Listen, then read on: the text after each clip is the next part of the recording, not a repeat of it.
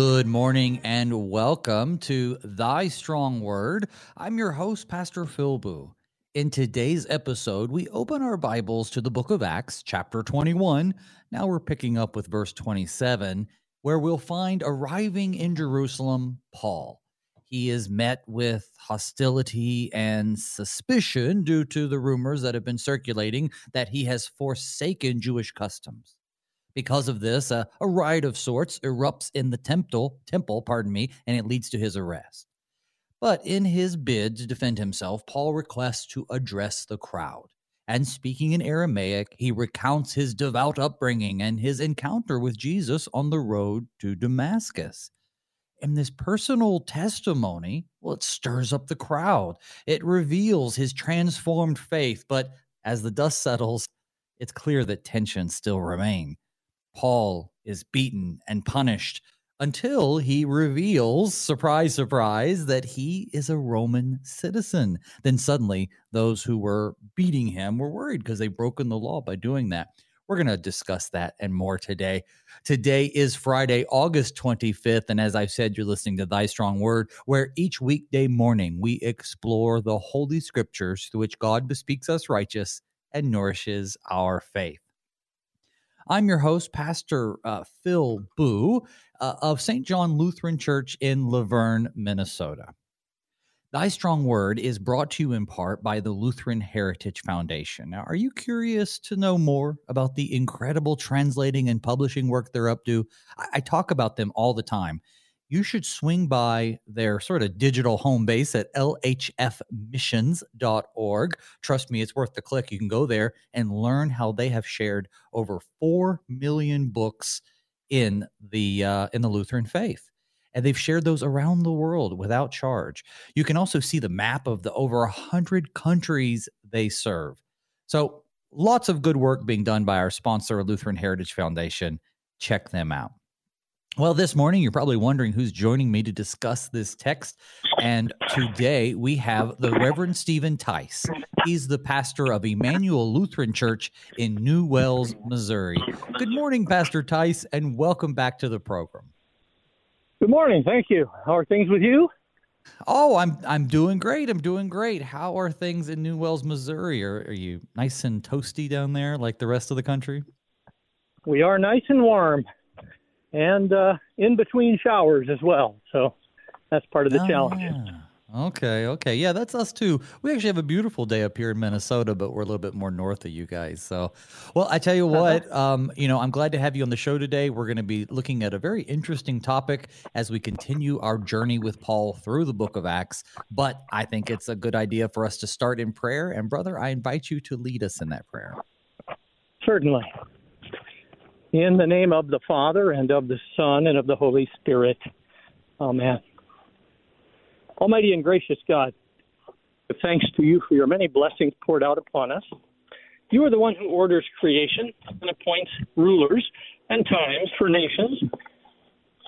At one time, you appointed the Roman Empire, which allowed free trade and commerce, a common language, and travel. Today, we think that that's common and always was the case, but it's not. It was a time in history where the word was free to move. And at the same time, governments and accountability remain. Lord, human beings don't always get things right. In fact, more often than not, we'll get them wrong.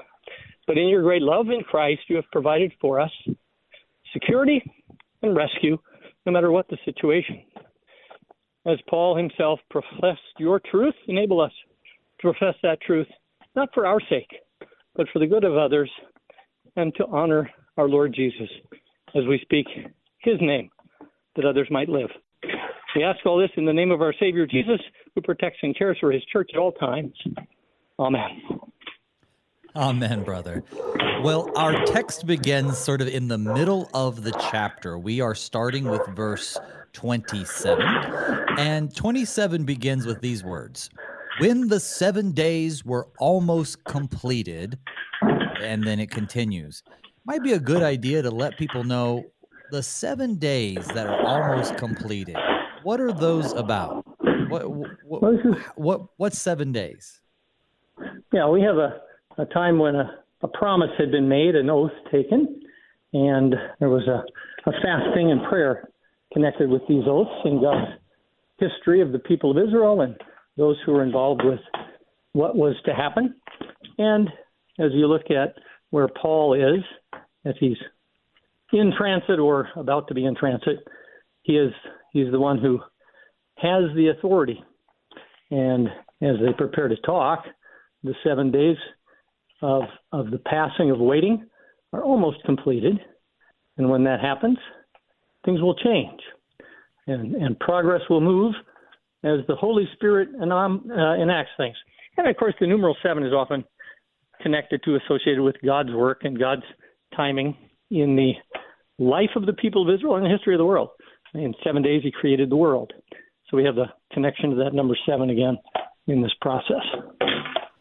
Well, it's just interesting how he, you know, he heads up to Jerusalem, he visits James, and one of the concerns that people have is that, well, although Paul is doing great work for the kingdom, he's proclaiming the Messiah. Um, it seems like he's abandoned all of his Jewish ways. You know, we've heard, you know, how rumors are, right, Pastor? We've we've heard that you're telling people that they don't have to do anything that Moses told them to do, and so Paul mm-hmm. is undergoing this he's really i guess uh, i guess he's uh, condescending to them in a way. He's undergoing this ritual which he knows has already been fulfilled. But verse 26 says then paul took the men and the next day he purified himself along with them went into temple giving them notice when the days of purification would be fulfilled. And that's that seven days. Uh, but little does he know him letting people know when the uh, seven days would be up has given someone a chance to plot against him. That's the beginning of our text today. I'm going to go ahead and read it from verse 27 through verse 36. When the seven days were almost completed, the Jews from Asia, seeing him in the temple, stirred up the whole crowd and laid hands on him, crying out, Men of Israel, help! This is the man who is teaching everyone everywhere against the people and the law and this place. Moreover, he even brought Greeks into the temple and has defiled this holy place. They said these things, for they had previously seen Trophimus the Ephesian with him in the city, and they supposed that Paul had brought him into the temple.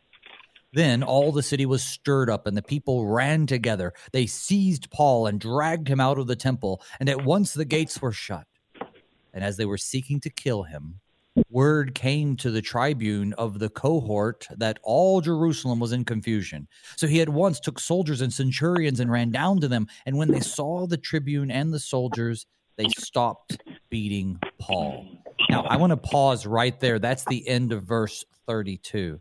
But we see this dramatic action that, that he goes in, and the people are saying, Paul people are complaining about you. You're teaching them to go away from the law of Moses. Just show them that you're on board by giving into their demands and going through this ritual purification. And when he does, it turns out that that's not even good enough for them. Now the the people are still upset with him. He hasn't appeased really anybody and they've chased after him and they're now dragging him um, to uh, to punish him. Uh, boy, I, I, tell you, Paul just can't win for losing sometimes. No, this is well, this is the the thing we've talked about in the past is the darkness must attack the light. But notice that Paul is following the same advice he later gives to the Christian churches when he says, as much as is possible, live at peace with all people. And this is the word that Jesus had shared, of course, with his with his original disciples. Um, you know, let your yes be yes, your no be no, and in the process, Paul is not assuming evil of anyone. And then at the same time, he's aware of the danger. So we're looking at, at human beings manipulating others' willingness to cooperate, which is, you know, the sinful way of the world. Uh, I think it's important to remember, too, that Paul is doing this in the city of Jerusalem where the, the temple is still standing, where the rituals and rules still apply, and where the high priest still has authority. And so he's, in one sense, he is submitting to the government of of Israel that the Romans have established as far as the high priest and the religious things. Now, on the other hand, he's about to uh, exert his dependence upon the military and and administrative power of Rome, and we'll see that happening. But I think as you pointed out, it might seem he's trying to acquiesce or kind of bend over backwards. What he's really trying to do is give no offense. So that there's no offense in him. The offense will be in the gospel. And that's obviously sure. going to happen right now. But of course, there was offense anyway. So he appeased some people, but it wasn't enough to quell the disturbance that, you know, he's two things. One, he's this guy who's going around teaching people to not obey the laws of Moses. And two, he's even dragging Gentiles into the temple. And and a lot of these are misunderstandings, but no one wants to, of course, try to investigate the truth. They just want reasons to attack Paul. Yeah, and, and I think as human beings, we see that we see it in our world in, in multiple different ways, and and we as human beings are quick to jump to judgment because that's part of our sinful fallen nature taking over the role God hasn't given us, but we want to be in charge. And you know, I think about Paul as a Roman citizen becomes a, a major element in this whole discussion, of course. But the Roman Empire had rules and regulations that got changed when the republic was turned into a well an empire by the rule of an emperor. And and so human beings will will manipulate the rules to get to their own purposes. And and so what paul's doing is he's not manipulating the rules but he is aware of what the rules are and if he knows what they are he uses them to protect his chance to proclaim the gospel and i think we need to be aware of that today too You might have heard recently of various court cases in our nation where people have been accused of some behavior that's um, offensive to some, and therefore they are sued. And yet, because it's part of their their religious protected rights, they defend themselves and say, "We're not opposed to those people. We just want to be able to do what we believe." And the Roman Empire wasn't quite the same way, but I think it's important to remember that we live in a nation with rules, and the rules are meant to serve the good of the people, not just the good of the government or the good of the, even in our nation, the majority, uh, which Christians aren't. But the one who's in charge of all these things is really God Himself, and, and Jesus is still the, the one with all authority. So as I look at what Paul's done and what Paul's about to do, we see that Paul's being dragged out and, and beaten until the, well, going to use the word law enforcement shows up, and then the beating stops. Um, and when the beating stops, then the law enforcement agency takes over. And, and we see how God protects us through those appointed to reward um, those who do good and punish those who do evil. Well, let's check that out. Let's see the cop showing up in verse 33. Then the tribune came up and arrested him and ordered him to be bound with two chains. He inquired who he was and what he had done, and some in the crowd were shouting one thing, some another and as he could not learn the facts because of the uproar, he ordered him to be brought into the barracks. And when he came to the steps, he was actually carried by the soldiers because of the violence of the crowd. For the mob of the people followed, crying, Away with him. So, uh, before we continue, so here we have Paul, and as you said, he's he's really being rescued by the uh, law enforcement of the time. Um, they don't want an injustice to be done, but of course they're going to investigate the complaints, and that's kind of where we're at. He's he's been hauled out of the mob. They definitely, definitely do not want um, an uproar. That's the one thing that the Roman high councils would be very upset about is anytime there's disturbance of the peace. So they're trying their best to keep the peace, but it doesn't mean they're not going to investigate this Paul guy because clearly he's done something to cause them to up to be an uproar, the mob like that. Um, that's yeah. where we're at. Yep, and and the uh, the need for peace again. Pilate himself uh, hands Jesus over because the the accusation is made he won't be a friend of Caesar and the people are going to riot. So Pilate, as we read in the Gospels, um, corrupts justice in the, the narrow sense to preserve the peace in the larger sense because that allows him to keep his job. And one particular man being suffering injustice wasn't a big deal with Jesus. But with Paul, we have a different situation, and we're going to find out what that is pretty soon. I think it's interesting too, though, that when the Tribune goes out, he finds that the people don't even know why they're upset, or or they do know why, but they all have different reasons for being upset, none of which lend mm-hmm. themselves to the truth. And so it's it's I just think that's striking because that is often what the modern Christian's going to to face. It's going to face persecution from people who don't have the right idea about what you believe, teach, and confess. Whether you're a uh, leader in the religious, uh, you know, realm, whether you're uh, just a parishioner, I think the more you live out your Christian faith, the more you're going to be persecuted. But not because people understand the truth and deny it, but because they have been misled about what we believe. And I, and I see that happening today in a smaller scale. Yeah, I, I would say that you're absolutely right. And part of that goes back to the fact that if a person is looking to be offended, they can find a reason for it. sure. So there's a difference between us giving offense and someone taking offense. And as we look at, at what we do then, we, we remember that the instruction Christ gave us in, in loving our enemies was to allow us to have the chance to actually speak to them the word of truth rather than defend ourselves. And, and there's a difference between those two. And I know we live in, in a country where we are told we have rights and privileges, and we often stand on our rights, but it's important to remember that the rights of others are protected by the Constitution in our country, but what Christ tells us to do is to put others first.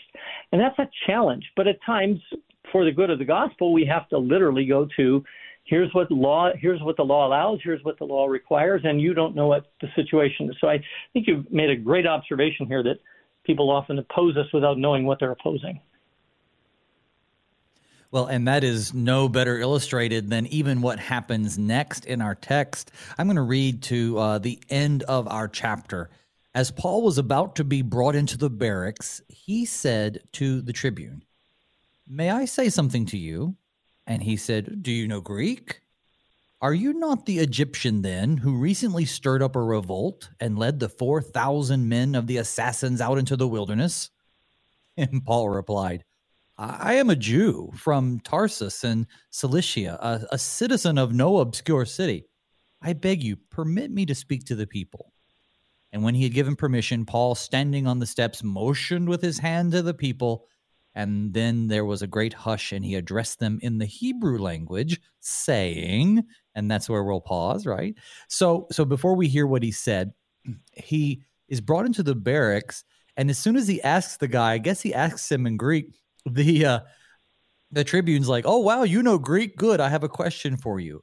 I guess he got. I guess the Tribune must have assumed that maybe this is this most recent rabble rouser I heard about the the the Egyptian who led the four thousand assassins. Uh, certainly, uh, it sounds like they have had uh, uh, plenty of problems, not just from the from the Christians. Yeah, this is again the the unrest in the Middle East that we encounter today is nothing new. It's been constant there basically since uh, the family of Abraham separated with Ishmael and, and Isaac and, and uh, discord that came with Jacob and Esau. It's not ended ever. Um, just gets more publicity one time over another. Except for, I take that back. When Solomon was ruling for 40 years, there was peace. I take that back. Okay. Um, and as we look at, at what's going on here, you're right. There's there is an assumption that this man somehow is connected to previous unrest. Reports have come in, and he's surprised, as you point out, that Paul speaks Greek. But we know that Paul himself, as is explained later, from the tribe of Benjamin. Yet he was, even though raised as a scholar of the Hebrew Scriptures and a Pharisee, he himself had an education in a Roman colony city where he was born as a Roman citizen.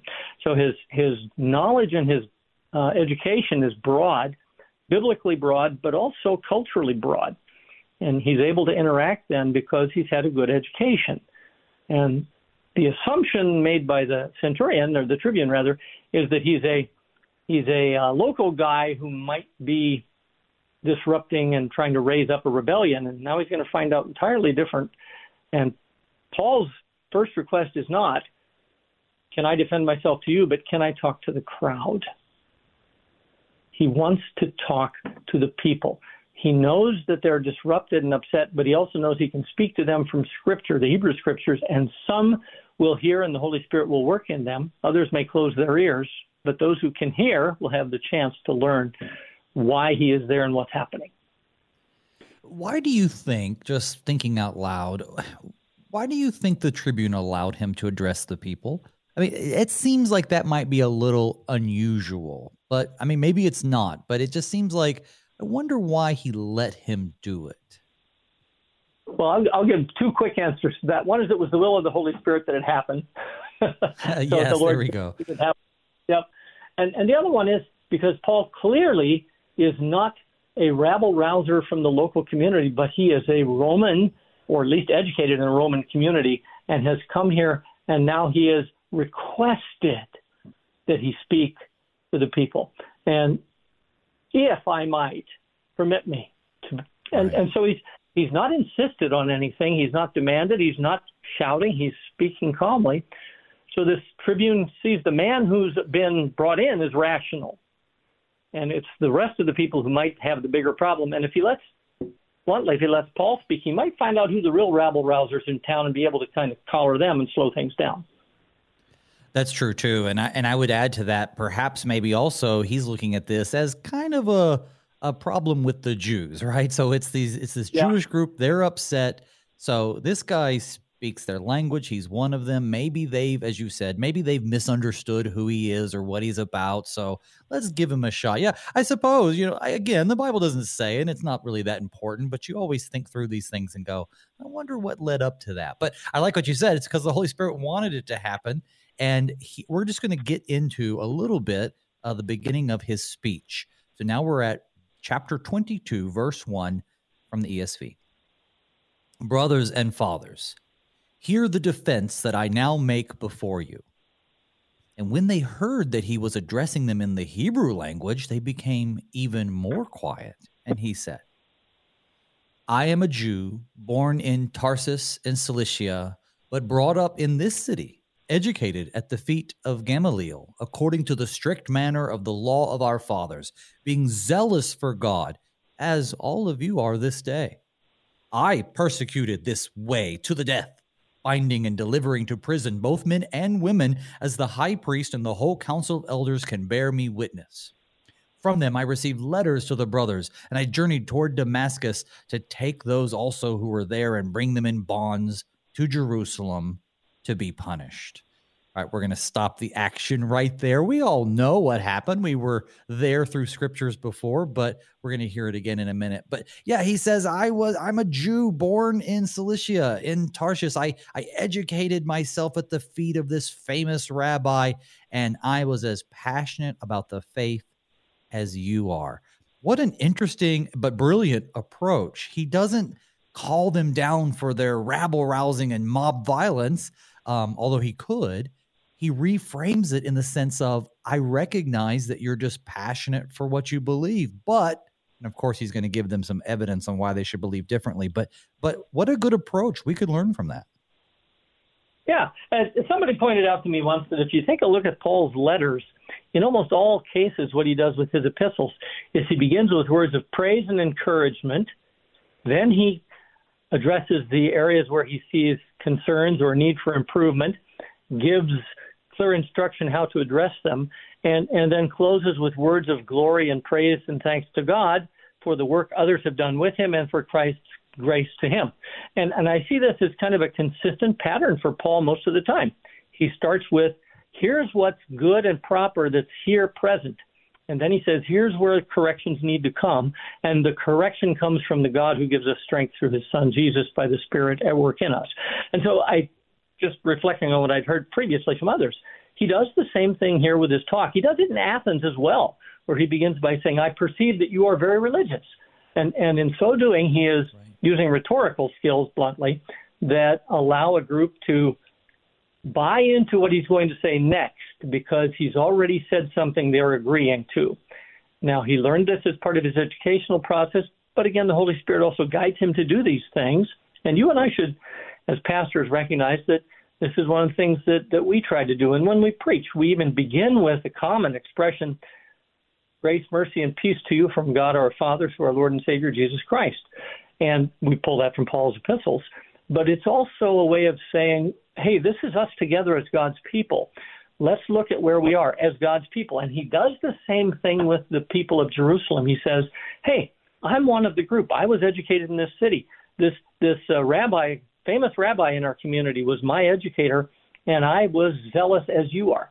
And and I find it interesting. He uses the term this way, and the early Christians used that as a as a concept of Jesus said, "I am the way, the truth, and the life," and so they were walking in His path, following the way, uh, which draws back to the Old Testament and the Psalms as well. So, but that's that's my initial response is he's following a pattern. Sure. He's consistent.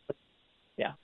Well, and it's a good pattern. You know, I think sometimes because of our Lutheran tradition and our emphasis on the uh, the ever-present law then gospel sermon structure that that I think sometimes we under we we misunderstand that I, there's a lot of nuance to reaching people with the gospel. Of course, the Holy Spirit does all the work, but it takes a little finesse for people not to have their defenses up to appeal to places where you can agree. Uh, the examples that you gave um, are pertinent there, but just being able to befriend someone.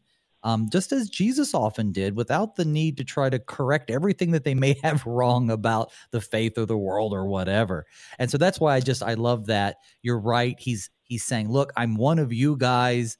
Um, we're I know you're not bad guys. I'm I'm basically exercising forgiveness here, uh, but I want you to, in exchange, give a little ear to what I have to say. Right? Consider what I have yep. to say. If I mm. really am who I say I am or who I was, then then you know if I could be convinced, maybe you can too. But I tell you what, we're gonna wait before we get into what he says until after the break.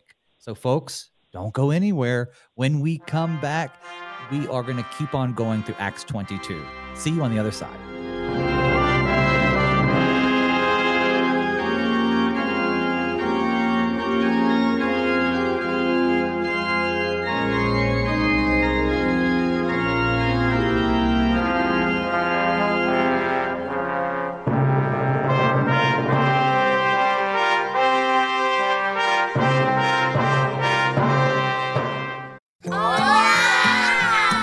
These are the voices of young Lutherans in Mexico City, children who are excited to learn more about their Savior, Jesus.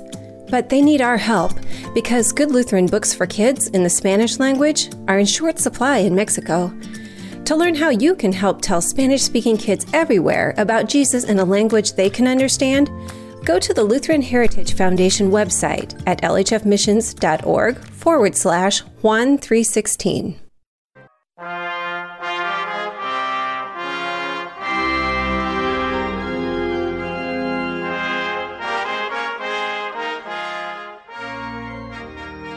Welcome back to Thy Strong Word. I'm your host, Pastor Phil Booe, and with me this morning is the Reverend Steven Theiss. He's the pastor of Immanuel Lutheran Church in New Wells, Missouri. But before we get back, I just want to say it's great to have you all here as we dive into the depths of the book of Acts.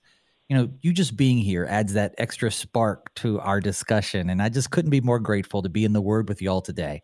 And I'm also all ears, as you know, for any questions or thoughts you might throw my way. If you got something on your mind, shoot me an email at pastorboo at gmail.com or you can track me down on Facebook too. A simple hi works. Just let me know that you're tuning in and also how you're catching the show. Airwaves, podcast, kfuo.org, or maybe that trusty KFUO app. Anyway, I'm all ears. Love to hear from you. But now back to our text because we kind of left it right there uh, on uh, the precipice of him about to explain to them what happened on that road to Damascus. But before we do that, anything else you want the people to know before we continue reading from the book? All right, well, hearing nothing, I'm going to keep on going then. We're going to start with verse 6. Here we go. All right. As I was on my way and drew near to Damascus about noon, a great light from heaven suddenly shone around me. And I fell to the ground, and I heard a voice saying to me, Saul, Saul, why are you persecuting me? And I answered, Who are you, Lord? And he said to me, I am Jesus of Nazareth, whom you are persecuting. Now, those who were with me saw the light, but did not understand the voice of the one who was speaking to me. And I said, What shall I do, Lord? And the Lord said to me, Rise and go into Damascus, and there you will be told all that is appointed for you to do. And since I could not see because of the brightness of that light, I was led by the hand by those who were with me and came into Damascus. And one Ananias, a devout man according to the law, spoken of well by all the Jews who lived there, came to me and said to me, uh, Brother Saul, receive your sight. And at that very hour, I received my sight and I saw him. And he said, The God of our fathers appointed you to know his will, to see the righteous one, to hear a voice from his mouth, for you will be a witness for him to, uh, to everyone of what you have seen and heard. And now, why do you wait? Rise and be baptized and wash away your sins, calling on his name. All right, we're going to pause right there. Brother, are you back with us? Yes, sir. Yes, sir. Yeah, I accidentally right, so, hit my mute button. Before. Oh, no worries, no worries. So I, I, figured it was something like that's why I kept on going. So I, I got a little bit through his uh, his soliloquy, right? His explanation of what the Lord did for him. Um, we've heard this before, but it's worth going through again. Uh, take us through uh, Paul's message here. Well, basically, what we're hearing as Paul speaks to, again, an audience of those who are very devout and committed, and, and we find this in Luke's gospel as well, that when he talks about the people he talks about, he identifies their spiritual condition. Then, and the term that Luke is using is one that says these are people who were guided by the Holy Spirit even before Pentecost. Now we have after Pentecost, and as he's he says brothers and brothers and fathers, and now when Ananias comes, he addresses him as brother Saul, and I thought that was particularly significant. But what he's identifying here is that Jesus is the one who says, I am Jesus of Nazareth. Now, some of the people standing around here had been in Jerusalem when Jesus was crucified. Some of them would have known that the sign above the cross said, Jesus of Nazareth, King of Judea. And so this, this term in particular connects both to the Old Testament, you know, he shall be called a, a Nazarene, a Nezer, a branch out of the stump of Jesse, but also it's the one who comes from Nazareth. So that historically they can immediately place which Jesus he's referring to. You and I hear the name Jesus and really immediately associate it with the Christ, but the name Yeshua was common among the people of Israel. Many people at that time had the name. So he identifies that Jesus speaking to him says, I'm the one who was crucified by the Romans. And as he is talking to him, he gives great detail as his response the others with me saw the light but did not understand the voice. And this, this you might recall happens when Jesus is in Jerusalem. It says, "Father, glorify your name," and he answers from heaven. And some say it thundered, and others say an angel spoke. Luke, Luke is recounting the fact that when God communicates directly with His people, not everyone else gets it. I think that's important for you and me to remember too. Mm-hmm. That when the Holy Spirit gives us insight, not everybody sees the same thing we see or hears the same thing we hear because God hasn't opened their ears, or in this case, their eyes. And and so, as he's he's speaking to Jesus, he asks, "What shall I do?" And the answer is, "Go to the place you were already headed, Damascus. You were going to arrest people following me, but there's a different plan now. Go there, and I will make it clear what it is you are supposed to do, because I've already planned ahead of time what it is appointed for you to do. And he said he's gone to Damascus with letters of authority from the high priest, and now the real high priest is about to change the letters. And you and I can say that at that point in time they didn't know these things, but that's a great insight, I think, for you and me to remember, is right. that the real high priest is the one who's going to rewrite the orders. And he does this in a dramatic way with Saul, who is a zealous follower of the old way the old covenant and has not yet encountered the new covenant in its life and its power, and he's about to. And as baptized children of God, we often forget that we didn't start off knowing God's truth. God had to show it to us. Um, and sometimes we've lived in such a way, we've heard the word long enough that we forget the immediate impact it has on one who's never heard it before. And, and Saul, who now becomes Paul later, is going to Jerusalem into Damascus. He was led by hand because he couldn't see, and there Ananias approaches him, and this man who is well spoken of by all the Judeans who live there. So it's, he's not like he's a disreputable guy. He's res, respected as a devout believer. And he's already said to the people in Jerusalem, You're devout, and you're dedicated. Another one like you was in Damascus, and he's the one that came to me and said, The God of our fathers appointed you to know his will, to see the righteous one, to hear a voice from his mouth. Now, Ananias is speaking in great detail that elsewhere in the gospel, or in the book of Acts, we haven't heard. There's more detail than we get about what Ananias says to Paul at this time. And so sometimes it's important to remember that what God wants us to know, He doesn't tell us all at once. He shows us later what we are needing to grab so that others can also share the insights that we've received, but not everybody is ready at the same time. So when Ananias comes to him and he and he speaks to him, rise and be baptized and wash away your sins, calling on his name. You and I are so used to the name being a simple label we slap on someone. In the in the Old Testament rite rite of worship, in the the understanding of the people of God, in Jesus' day and Paul's day, the name has power. It still does. At the name of Jesus, every knee shall bow is one of the things that Paul writes later. But in this context, we're saying, here's the name. The name is the name attached to the house of God, Yeshua HaMashiach, as a friend of mine puts it. Jesus, who is the anointed one. And, and in the power of that name, Paul is now going to do things. And by the way, Paul's going to get a name change, which we're never told when it happens, but it happens. Right. Well, you know, one thing that's rising to the top of uh, what you're discussing for me is this idea of they hear the voice, but they don't understand it. And that's literally happening in Paul's testimony. It literally happened when he was approached by Jesus. But it, it's happening here, of course, where they've heard right. the word, they've heard the Christ, but they don't understand it.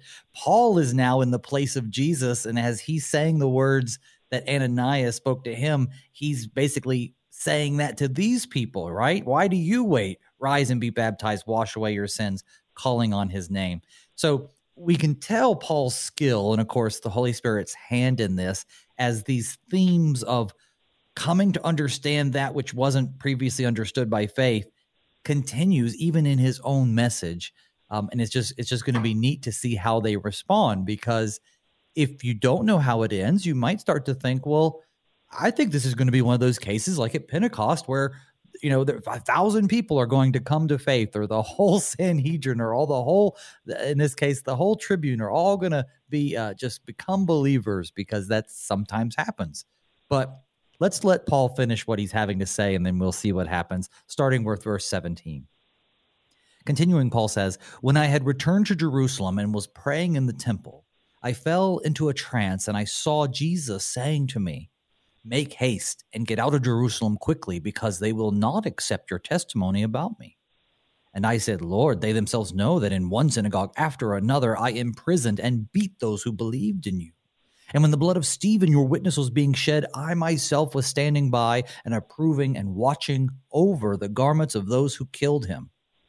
And Jesus said to me, Go, for I will send you far away to the Gentiles.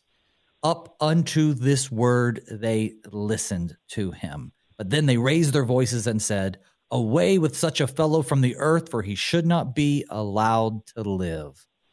All right, brother. You know, we just finished that portion. You could tell that his whole message wasn't done, but he hmm. finally said something that really hawked them off. What was it? What he has said is the gifts of God are meant for more than the one nation that the message oh. is to be carried to the whole world. And if we read carefully throughout Isaiah's message, again and again, he says, This word will go to the far islands.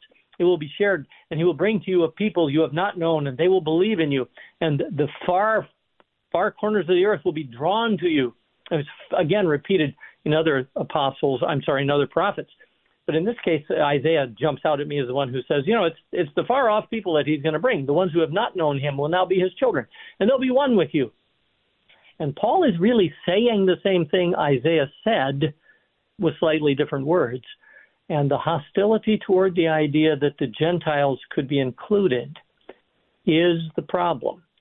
And and as we look at this concept, people listen until they find the thing they want to react against and by the way, this isn't just in the Bible, then they start building a defense or a reaction against that which they oppose, and they stop listening.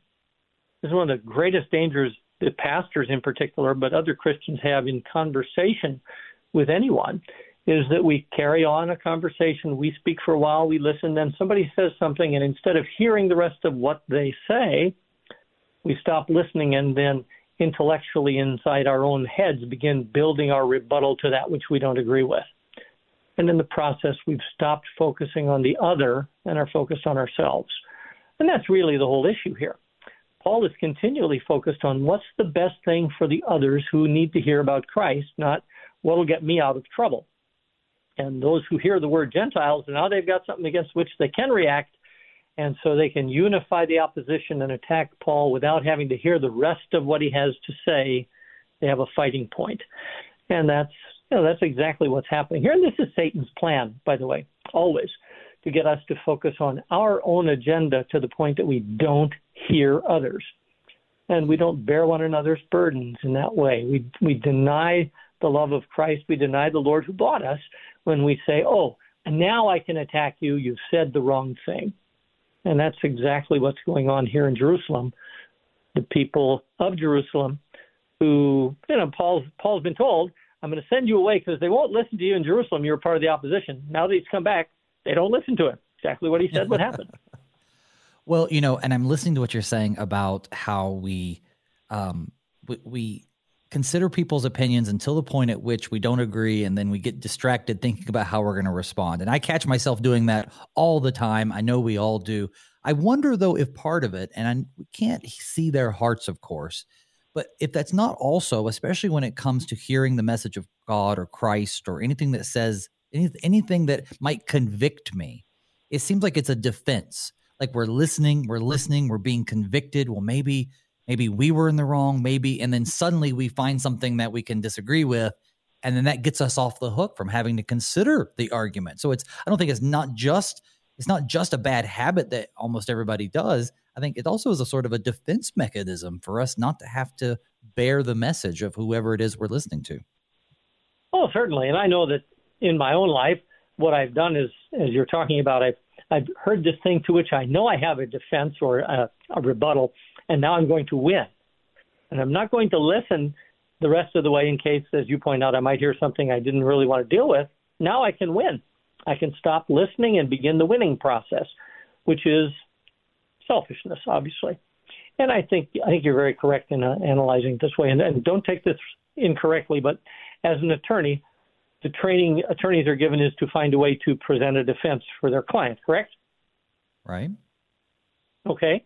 So we're our own number one client. We want to defend ourselves first. Paul is not his own client. Paul is an agent of the truth, and therefore, mm. what he defends is Christ Jesus and the gospel, not himself. And so his discussion is not what will get me out of trouble, but what will get Jesus' attention in this case. And that's yeah. he he he certainly could have probably talked his way out of this a long time ago. Yeah, I mean in yeah. in this process, these trials that he's you know going under and going to continue to face uh, all the way up until he's hauled off to go meet with the emperor. Uh, he's going to keep on. Uh, whether intentionally or by you know by inspiration of the holy spirit or maybe it is intentionally but he keeps himself moving toward um, this process that allows him to proclaim Christ to people he otherwise would not have had a chance to talk to. Absolutely, and I think uh, in our context it doesn't quite match up, but in the history of of the people of Israel, what we're looking at is very clearly that the nations around them are represented especially by the Roman Empire, which was a polyglotous and multicultural empire, multi ethnic empire. So, without being too presumptuous, the head Gentile is the Roman Empire, or the Roman Emperor rather. And so if Paul is the ambassador to the Gentiles, which one Gentile does he need to get to most of all? So he's he's appealing to the emperor as a Roman citizen. But the whole point we'll get to that down the road. But the whole point he's making is now I get to go to the capital where the empire of the nations is centered and now I can impact more than one group of people. He's gone from town to town, from community to community. Now he's the the the Old Testament focus on centripetal evangelism. Walk to Jerusalem, draw to the temple, draw to Solomon's kingdom, draw people to hear and see the glory of God. Reversed in the New Testament, to centrifugal go out from Jerusalem, but it almost makes Rome again the point of the centripetal reach, where Paul going to Rome can reach so many more Gentiles because they're coming there, like they were centuries ago coming to Jerusalem. Now they're coming to Rome. And so Paul is going to end up in the place where he can touch the most Gentiles with the least effort, which I think is part of God's design and how this all happened. But that's just my personal opinion. Biblically, it's not stated that way. Well, it makes sense to me. Uh, let's read the rest of our text for today through 30 because the way they react is is just it's obscene in a way, you know, just in the sense that it's it's like it's childish is the word. Let's read it 22 through 29. Up to this word they listened to him, but then they raised their voices and they said, Away with such a fellow from the earth, for he should not be allowed to live. And as they were shouting and throwing off their cloaks and flinging dust into the air, the tribune ordered him to be brought into the barracks, saying that he should be examined by flogging to find out why they were shouting against him like this. But when they had stretched him out for the whips, Paul said to the centurion who was standing by, Is it lawful for you to flog a man who is a Roman citizen and uncondemned? And when the centurion heard this, he went to the tribune and he said to him, What are you about to do? This man's a Roman citizen. So the tribune came and said to him, Tell me, are you a Roman citizen? And he said, Yes. And the tribune answered, I bought this citizenship for a large sum. But Paul said, Well, I'm a citizen by birth. So those who were about to examine him withdrew from him immediately. And the tribune also was afraid, for he realized that Paul was a Roman citizen and that he had bound him. All right. So I, I laughed a little bit in the middle of that because I, I getting this vision that Paul knows his rights and mm-hmm. he waits. He doesn't, he sees them grabbing him. He knows that they can't make heads or tails because of the crowd. The Jewish crowd is reacting just crazy he, so he knows that the Romans are going to basically try to beat some confession out of him, but he doesn't say anything. He lets them be brought into the barracks. He lets them hear about the flogging. He lets them stretch him out for the whips. And then maybe I'm not reading it right, but I just get the sense that he nonchalantly turns and he's stretched out and he goes, Oh, yeah, by the way, uh, I, I didn't know it was legal to beat a Roman citizen. And then throws everybody into a hissy fit. Uh, why why does Paul not evoke this sooner? He could have saved himself a lot of trouble. Well, you're right. He could have, and it gets back to what I was talking about earlier. His objective was not to defend himself; it was to speak the word of truth to more people. And and I think part of what he is doing is he is saying you're making hasty judgments without knowing all the facts, just as the crowd outside has done.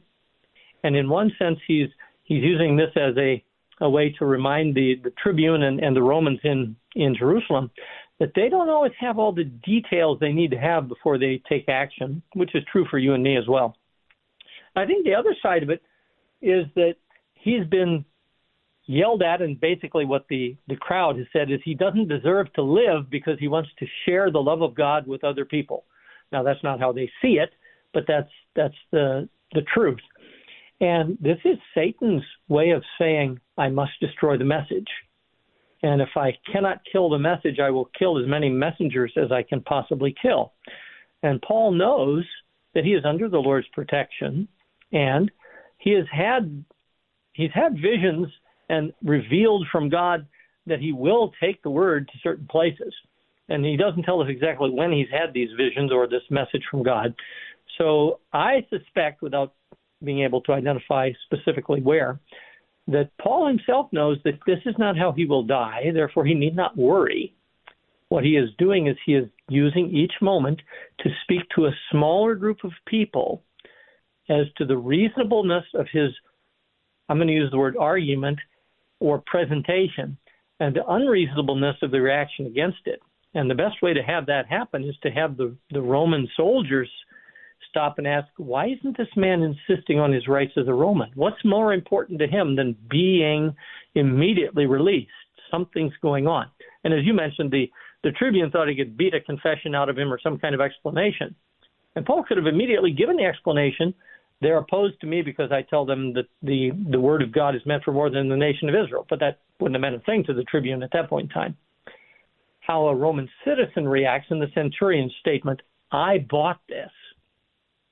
It was valuable enough to pay a great amount of money for.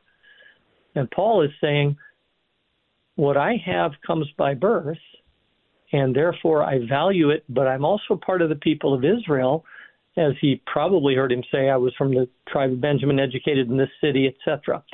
So that Paul's basically saying, I'm not using a term that he uses, but he, he's saying, I'm a dual citizen.